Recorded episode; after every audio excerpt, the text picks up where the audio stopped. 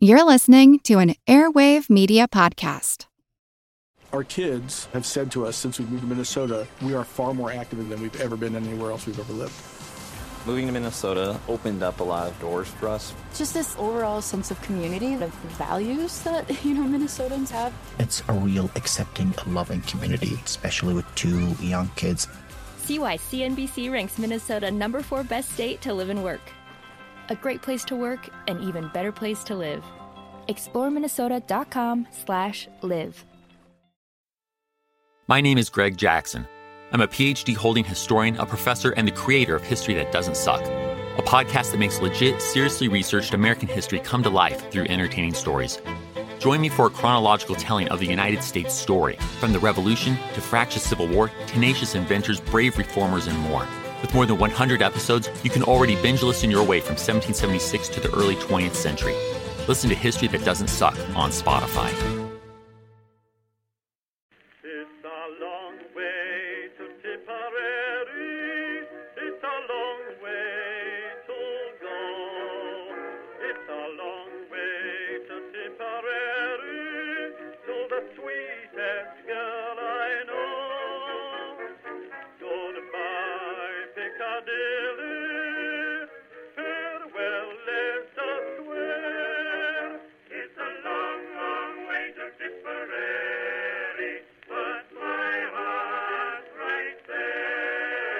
Hello everyone and welcome to History of the Great War, episode one hundred eighty-seven, Breaking Up the Middle East.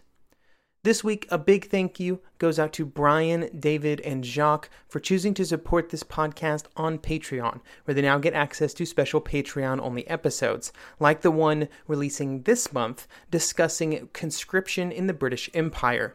If that sounds interesting to you, head on over to patreon.com slash history of the Great War to find out more. Last episode, we discussed some of the views and interactions of those in Paris as it related to the Middle East, both before and in the early stages of the Paris Peace Conference. We then also looked at Faisal Hussein's time in Paris, which as the representative of essentially the entire Arab world, was very important. Today, we will start digging into the consequences of the decisions made during the conference on the people of the Middle East and the former Ottoman Empire. The Arabs were hoping to emerge from the post-war world as members of independent countries, free from the shackles of European imperialism. Unfortunately, they were in for extreme disappointment. Basically, nothing would really work out like they'd hoped. In Syria, Arabia, Palestine, and Mesopotamia, the Arabs would almost always find that their dreams of sovereignty were usurped by the desires of the Europeans, be they British, French, or Jewish. All would come into the region and take control. In this specific episode, we will look at the post-war situation in Syria and Mesopotamia, which would eventually gain its modern-day name of Iraq. We will pass on most of the discussions about the Mandate of Palestine and areas that would eventually become modern-day Israel, because that is a topic that requires its own episode, which will be released here in a few weeks. While all of these areas have their own stories for this time period, they did all have one thing in common. They had all just a few months before been part of the same empire, the Ottoman Empire. So what happened to that? After the Ottomans had signed an armistice with the Allies, things began to move quite quickly on the ground. The first order of business was to send Allied officers, bureaucrats, and observers to move in to supervise the situation in Istanbul. This will be a topic we discuss in greater detail next episode, when discussing the fate of what is today the country of Turkey. But right after the war, the French and British started to occupy and control certain c- key cities. For the French, it was Alexandretta. It was seen as an important stepping stone for their presence in the region. Back in the conference, while everyone agreed that the Ottoman Empire needed to be dealt with, there was not exactly a great deal of urgency to get it over with. The matter was not discussed until July, January thirtieth, and then only obliquely, since it was only brought up when trying to hash out the mandates of German colonies. Lloyd George was pushing the idea of turning many of the areas that had been part of the Ottoman Empire into mandates for the various victorious powers. He would claim that the government in Istanbul had done a very poor job of administering and ruling all of the areas occupied by the Arabs, so that meant Syria, Mesopotamia, Palestine, and Arabia. And because of this poor showing, all of it should be removed from their control. Of course, the Arabs were also not ready to really, you know, rule themselves, and so they needed the help of the Europeans, because of course they would. There was also the situation with the Armenians.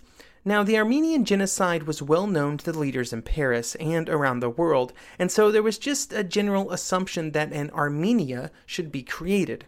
Then there were also discussions about creating a new state for the Kurds, a Kurdistan, although this would not end up happening. Once all of these pieces of the former empire were removed from the Ottomans, they would be left with the areas around Istanbul and Anatolia, and then a bit on the European side.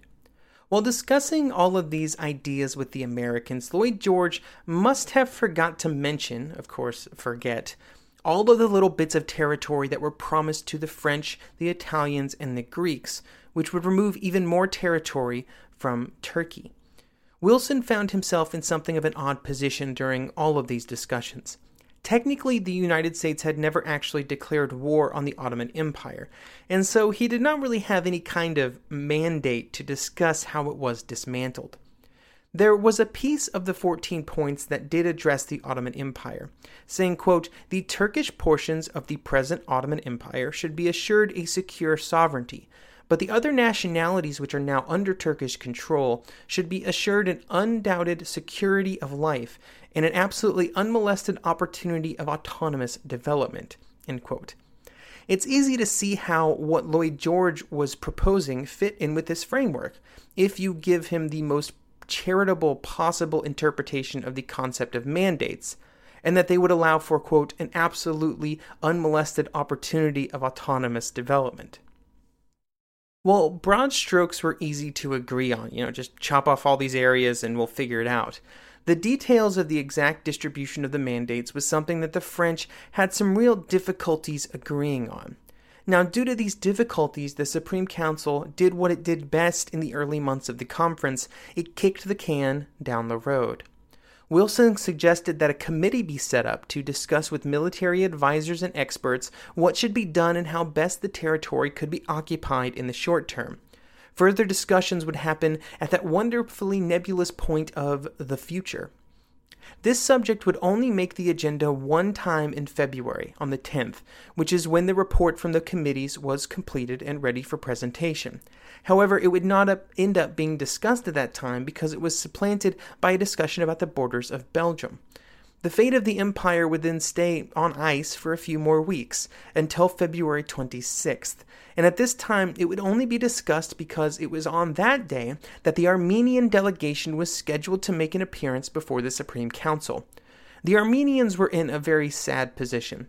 The genocide had been happening for years, they had been a persecuted minority in Ottoman lands for centuries, and very soon they would be targeted by the Bolsheviks.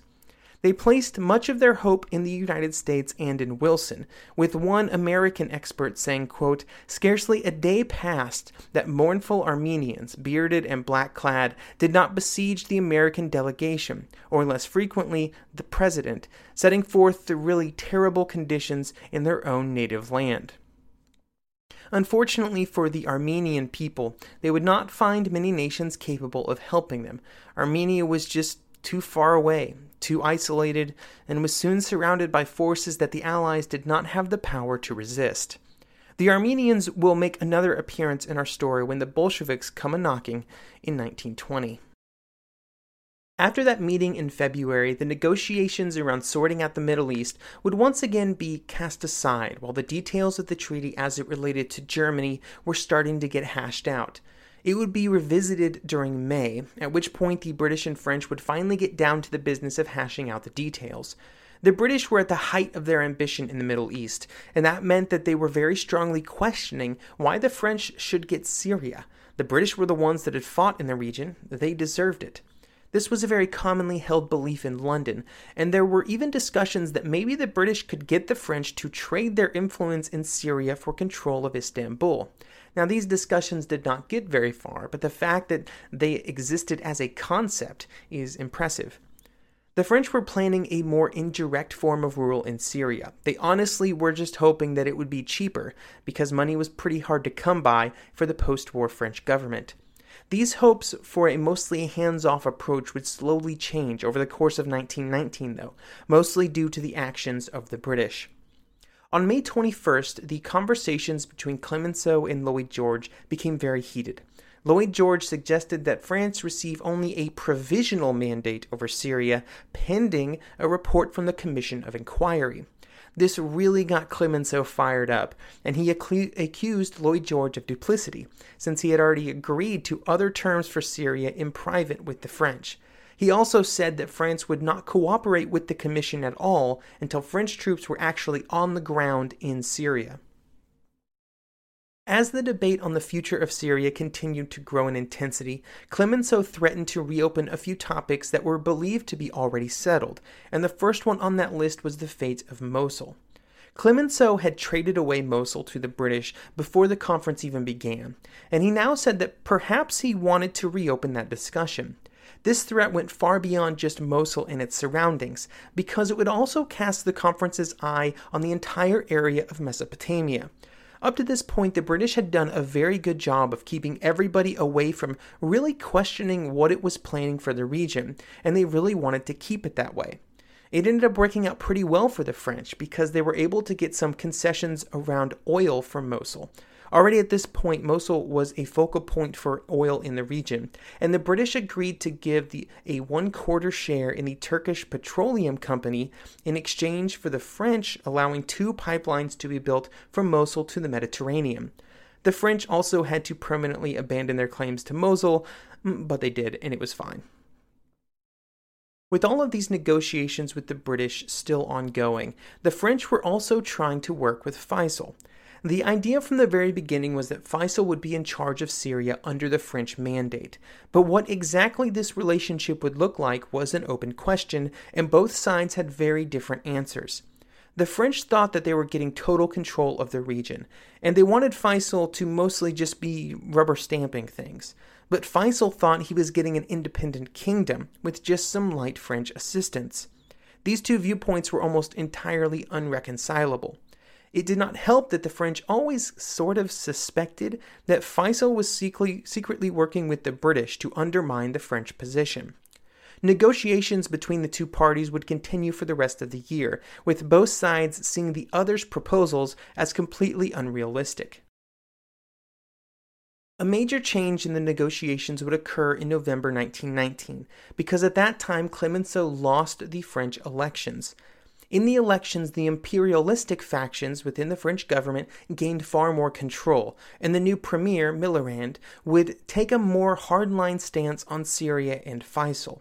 This would begin a period where the French began to really control their mandates. Most of the mandatory powers at least put on a show to the effect that they were allowing self-rule in their mandates, but the French did not even try to lie at this point. When they moved in, they were going to take full military and administrative control, and there was nothing anyone could do about it. In Syria, they would use the rise of Syrian nationalists as an excuse to extend French power. There were groups within Syria, and I hope you're not too surprised to hear this, that were not huge fans of the fact that their country was basically functioning as a French colony. When they tried to change the situation, Millerand called them extremists and began throwing accusations at Faisal that he was working with them. He would write to the French General Gouraud, the leading French military commander in Syria, that Faisal was required to, quote, prove that he is capable of being obeyed by the Arabs on all occasions, so that our agreements are respected to the mutual benefit of all parties concerned. He has to offer more complete proof to impose his authority. If this is not forthcoming, we ourselves would be authorized to take any measures necessary for the maintenance of our of order, the defense of the people, and the safety of our troops. Regarding the Sharifians, we certainly possess the means of, of imposing respect for our rights. End quote. Along with these demands, which were created to be almost impossible to satisfy, Millerand also began working on changing the previous agreements between the French and Faisal and the Syrians. While the French were so concerned that Faisal was working with Syrian nationalists, he was, in fact, working with Syrian nationalists. Essentially, since the time that he had taken over as leader of Syria, the Syrians had been pressuring him to try and get more concessions from the French. Well, most of the more hardcore Syrians wanted to just declare Syrian independence, but Faisal was hoping to strike a balance between the two. Faisal feared that any declaration dealing with Syrian independence, or even Syrian rights in general, would lead to open war with France, which it almost certainly would have. Unfortunately for Faisal, as French control grew and as their desires to grow their power grew even more, balance between the two sides became impossible. Faisal was forced to side with either the French or the nationalists, and he chose the latter. This led to the Syrian Congress proclaiming him King of Syria on March seventh, nineteen twenty. This proclamation was against the wishes of the French, and Gouraud was concerned about what it could mean for the French position in the region.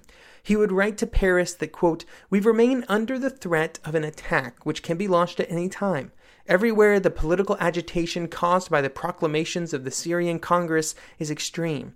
In Syria, it is no secret that every means will be used to force us to recognize the decisions of the Congress," end quote. When news reached Paris, Millerand did not back down, and, he, and instead he took a hard line, saying, quote, "The successive concessions which have been made have only resulted in emboldening our enemies and compromising our position." With this statement, the French doubled down on controlling Syria, and on May twentieth, nineteen twenty, Gouraud was informed that two more French divisions were on their way.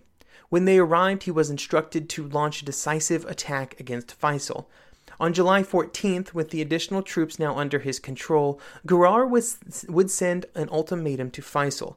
Faisal would actually accept this first ultimatum, which required many concessions from the Syrians. However, news of this acceptance would not reach Gouraud in time, and the troops were already on their way to Damascus when it did arrive. He sent another order to halt the march, but by that point, Millerand was unwilling to simply call off the entire operation.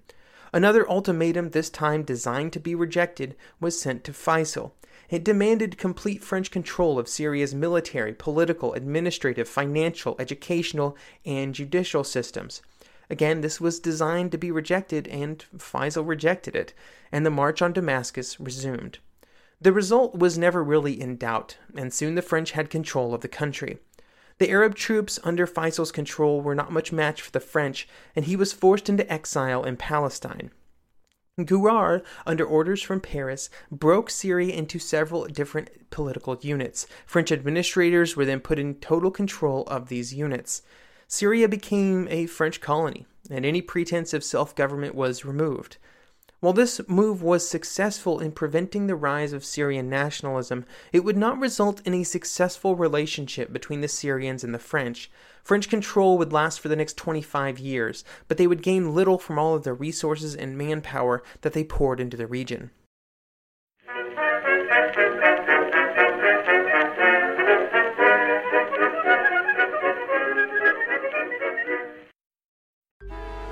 Traffic jams, tailgating, pile-ups. Ugh, the joys of driving. How could it get worse? The federal government wants to have a say in what you drive. That's right. The Biden administration's E P A is pushing mandates that would ban two out of every three vehicles on the road today. Don't let Washington become your backseat driver. Protect the freedom of driving your way. Visit energy citizens dot org. Paid for by the American Petroleum Institute.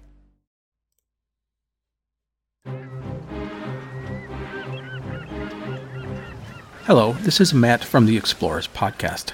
I want to invite you to join me on the voyages and journeys of the most famous explorers in the history of the world. At the Explorers Podcast, we plunge into jungles and deserts, across mighty oceans and frigid ice caps, over and to the top of great mountains, and even into outer space. These are the thrilling and captivating stories of Magellan, Shackleton, Lewis and Clark, and so many other famous and not so famous adventurers from throughout history. So come give us a listen. We'd love to have you. Go to explorers podcast dot com or just look us up on your podcast app. That's the Explorers Podcast.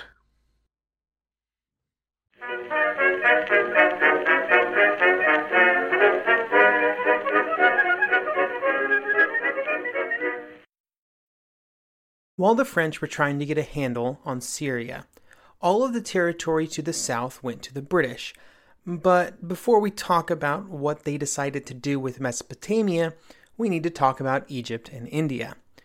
Egypt and India were incredibly important to the British Empire for a huge variety of reasons, with geographical positioning being high on that list.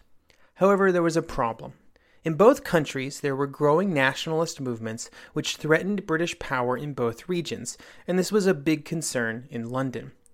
Before the Paris Peace Conference even began, and really even before the war was over, the nationalist movement in Egypt was gaining support. By the time that the conference did start, hundreds of thousands of Egyptians had signed petitions supporting a free and independent Egypt. This movement was led by the Wafd Party, which would be the leading Egyptian political party after the war. This movement would directly threaten British power in Egypt, uh, which, while not technically a British colony, essentially functioned as a British puppet state. The nationalist movements rapidly turned into a revolution. On March ninth, the British authorities arrested four leading nationalist uh, leaders, and they were all deported to Malta.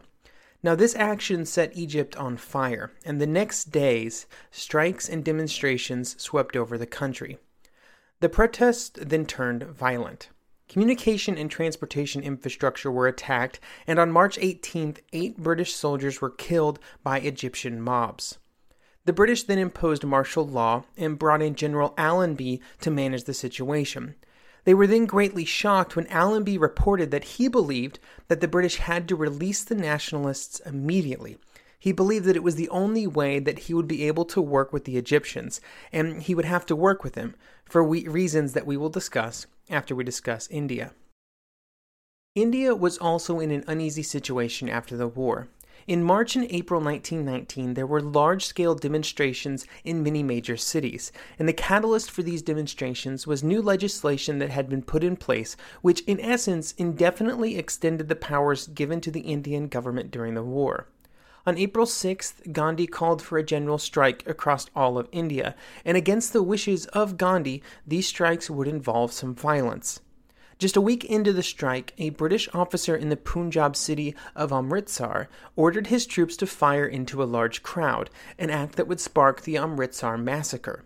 three hundred seventy-nine civilians were dead and one thousand one hundred were wounded during this action, and this act would move many moderate Indians to a belief that continued British rule in its current form was no longer the best path for India. Both the situation in India and Egypt were very important to British actions in the Middle East because they both demonstrated the limits of British power after the war. Allenby had to work with the Egyptians because the British army was rapidly demobilizing, and the soldiers were adamant that that demobilization continue, or even that it should accelerate.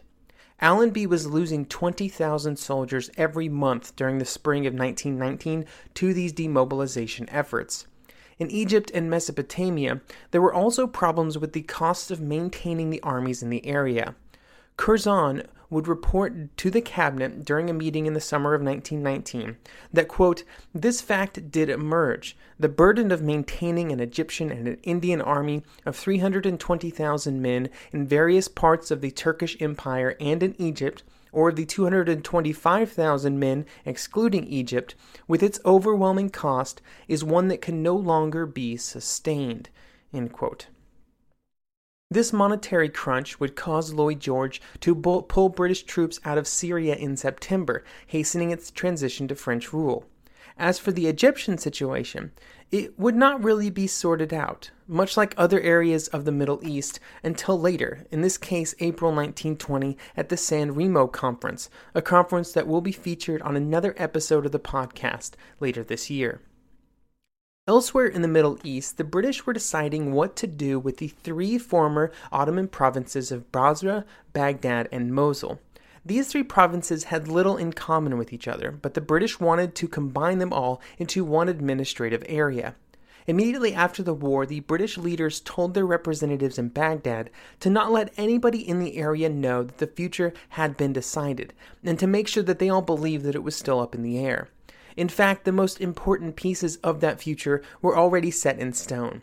There had been some discussions about creating three different countries, or of splitting off just the Mosul province into a Kurdistan, but both ideas were rejected quite early. All three provinces would be formed into one whole.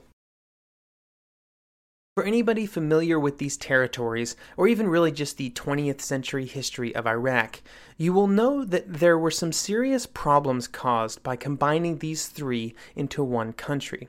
In typical European fashion, this action was taken because the British leaders were pretty good at ignoring the intricacies of the relationships between various groups in the area, groups that they were deciding the futures of. They assumed that the Arab Muslims all had a common identity and completely ignored the very important Shia-Sunni divide. Then, once Mosul was added into the mix, they ignored the differences between those two groups of Arabs and the Kurds. A similar mistake was made in Syria, where the Kurdish population was just thrown in with the rest of the country almost haphazardly. In Baghdad, there was some concern among local British officials that grouping all of these diverse groups into one country would create a situation where creating an actual representative government that actually functioned would be almost impossible. And they were quite right. This mix of people and the poor job done by the British in gaining their support meant that the situation in Mesopotamia in nineteen twenty was very explosive, and the first explosion would happen in June. At that time, tribes along the Euphrates rose up against British rule in a rebellion, resulting in the deaths of four hundred fifty British troops and ten thousand tribesmen. In the north, Kurdish nationalists would also become more and more aggressive. This situation would continue until early nineteen twenty-one, at which point Churchill, then colonial secretary, went to Cairo for a conference on what should be done about the entire area of British control in the Middle East. The British leaders were divided on the value of Mesopotamia, but with Churchill among the powerful voices in favor of making it work, the discussion became what to do with these areas, not how to abandon them. The solution that was landed on at the conference was to install a king, an Arab king, onto the new kingdom that would be called Iraq. This king would be given a good amount of power so that he could control the situation. But where to find somebody who the British trusted and who had any chance of being accepted by the people? Well, there was one person, Faisal Hussein. The British did owe Faisal at least something. They had sort of thrown him to the French. He was, and he was also a pretty ideal candidate, all things considered. Faisal and his family had a reputation for religious tolerance, a really important trait in such a divided country. He also had the nationalist credentials to hopefully convince others that he was more than just a British puppet. Since it seemed to work so well, the Kingdom of Iraq was created with Faisal at its head. Everything was going to go great, right? Much like Syria or Palestine, this was a totally artificial country, mostly created out of thin air on maps back in Europe. And almost as soon as Faisal became king, he came into conflict with the religious leaders of the Shia majority. This pressure came mainly from the Mujahids, which, much like the nationalists in Syria, wanted greater and greater autonomy for Iraq. Faisal would spend most of the time between being named king and signing the Anglo-Iraqi Treaty in nineteen twenty-two, which formalized the relationship between the two countries, just trying to keep the balance between the British leaders on one side and the Arab nationalists on the other. In this task, he would have much more success in Iraq than in Syria. In nineteen twenty-four, elections would be held in Iraq, but they were, let's say, constructed so that the Sunnis, who were much greater supporters of Faisal, would be victorious. This would set up a long series of Sunni-dominated governments in Iraq, which was also a cause for a good amount of the country's instability. Gudita Fontana would have this to say about the reasons for this in the paper Creating Nations, Establishing States, Ethno-Religious Heterogeneity and the British Creation of Iraq in nineteen nineteen to nineteen twenty-three. It would say, quote, "The history of twentieth century Iraq is largely characterized by the persistence of tensions between different ethno-religious groups and by the efforts of the Sunni-dominated central governments to impose their exclusive authority over the Kurds in the north and to politically marginalize the Shias. Tensions can be largely traced back to the artificial political and geographical configuration of the state of Iraq as created by the British between nineteen nineteen and nineteen twenty-three." End quote. While the path had been long and costly for the British, in nineteen twenty-five it all started to pay off when they signed a seventy-five year contract with the Iraq Petroleum Company, which gave the British almost total control over Iraqi oil. In nineteen thirty-two, the mandate would be cancelled and Iraq would be given full independence, although the British would still remain in the country, and they would of course still have that majority stake in the oil. I'm going to try my best not to make too many comparisons to the modern day world in these episodes. That just isn't what this podcast is about.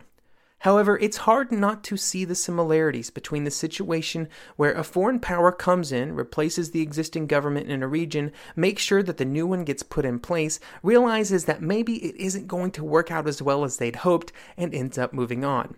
And, well, that's all I'll say about that. One other region that I will mention here at the end is Saudi Arabia. Last episode, I mentioned that Ibn Saud was not invited to Paris, to his great consternation. Well, in May nineteen nineteen, he started an open war against the British-backed forces of Hussein and Abdullah in the Hejaz, and these cl- clashes did not go well for the Hashemites.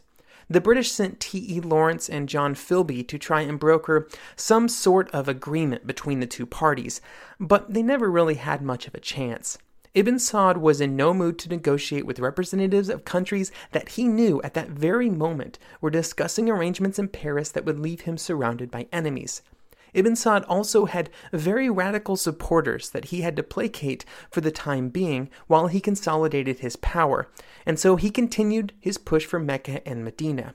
He would capture the two cities just a short time later, after the British had mostly washed their hands of the entire situation, tired of pouring money and resources into Arab infighting on the peninsula. In nineteen twenty-nine, Ibn Saud would gain full control over the territories in Arabia, and he would found Saudi Arabia.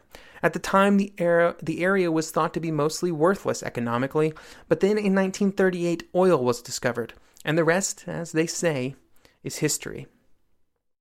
Thank you for joining me in this episode. I hope you will join me next episode as we continue to discuss what was done about the Ottoman Empire at the Paris Peace Conference in nineteen nineteen. Farewell, let us swear, it's a long, long way to Tipperary.